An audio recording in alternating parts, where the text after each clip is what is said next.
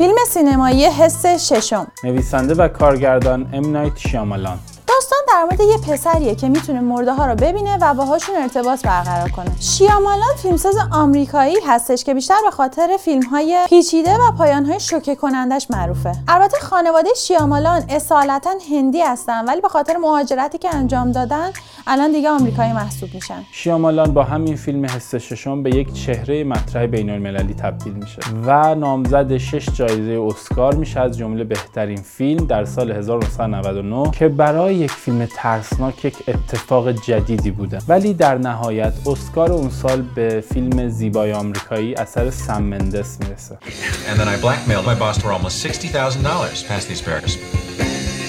Your dad's actually kind of cute. البته شیامالان فیلم های خوب دیگه ای هم مثل نشانه ها دهکده و شکافته توی کارنامش داره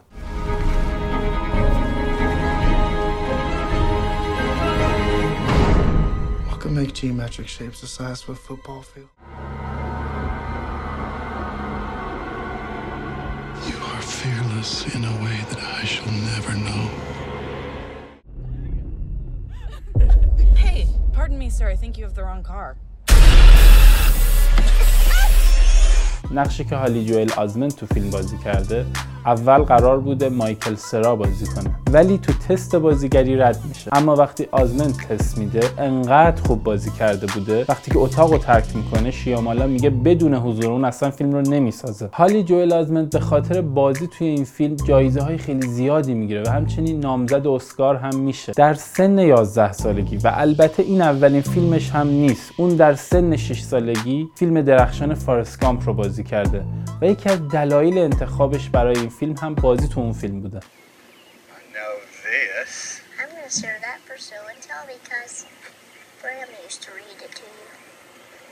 My favorite book. فیلم حس ششم یکی از پرفروشترین فیلم ها تو ژانر وحشته که با 40 میلیون دلار ساخته شده و 672 میلیون دلار فروخته و یکی از شوکه کننده ترین پایان ها رو در بین فیلم ها داره. حس ششم تو سایت IMDb جزو 250 فیلم برتر هست. توی فیلم می‌بینیم که خیلی از رنگ قرمز تو لحظات مهم استفاده شده. مثل رنگ در مدرسه، رنگ چادر کول یا رنگ لباس نامادری اون دختر و اصطلاحا رنگ قرمز تو فیلم تبدیل به یه موتیف شده. موتیف به طور کلی یعنی یک ایده تکرار شونده که تو سراسر یه اثر هنری دیده میشه. البته اینجا مفهوم این موتیف شاید خیلی درست درک نشه. مثلا می‌تونه این رنگ نماد ارتباط با جهان بعد از مرگ باشه. شیامالان در مورد فیلمش میگه که این فیلم در مورد ارتباطه در نحوه ارتباط برقرار کردن که باعث از بین رفتن ترس های درون میشه. این فیلم همونطور که مجگان گفته بدون استفاده از جلوه های ویژه افراطی جلوه های صوتی بدون استفاده از خون و خونریزی جن و اینا و با یه سری المان ها تونسته یک فضای ترسناکی به وجود بیاره و تا آخر شما رو تو اون فضا نگه میداره. جالبه بدونید که شیامالان هم مثل کارگردان محبوبش هیچکاک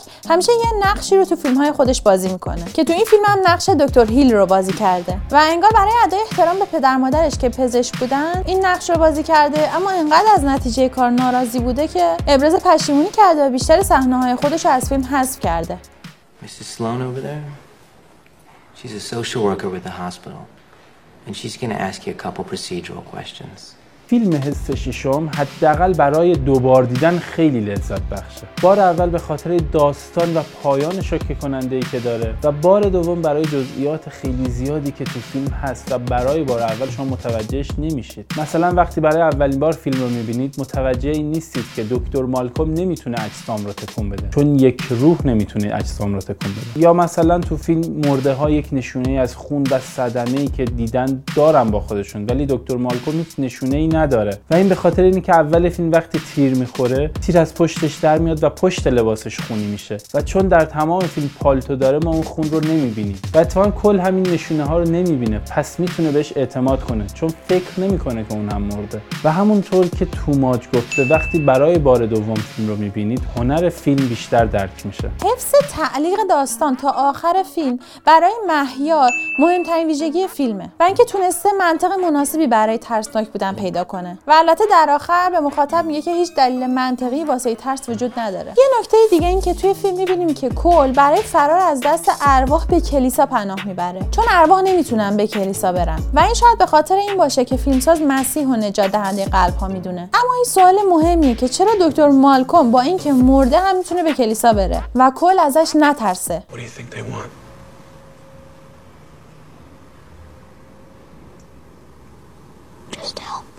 That's right.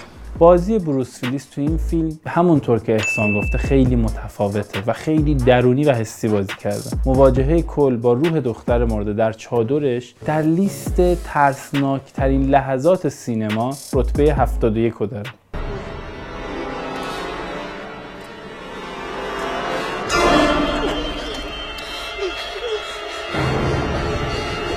و جمله من آدم های مرده رو می‌بینم بعد از این فیلم تبدیل به یک تکه کلام میشه و رتبه 44 رو در لیست جملات برتر انجمن فیلم آمریکا داره. I see. نمای پایانی و شوکه کننده فیلم می‌تونه خیلی استعاری باشه. و از اونجا که شیامالان عاشق نمادها و نشانه هاست می‌تونه معنی این باشه که ما شاید مردیم و فقط خودمون نمی‌دونیم. اگر درگیر روزمرگی شدیم اگر توانایی ابراز احساسات رو به همدیگه نداریم این با مرگ هیچ فرقی نداره.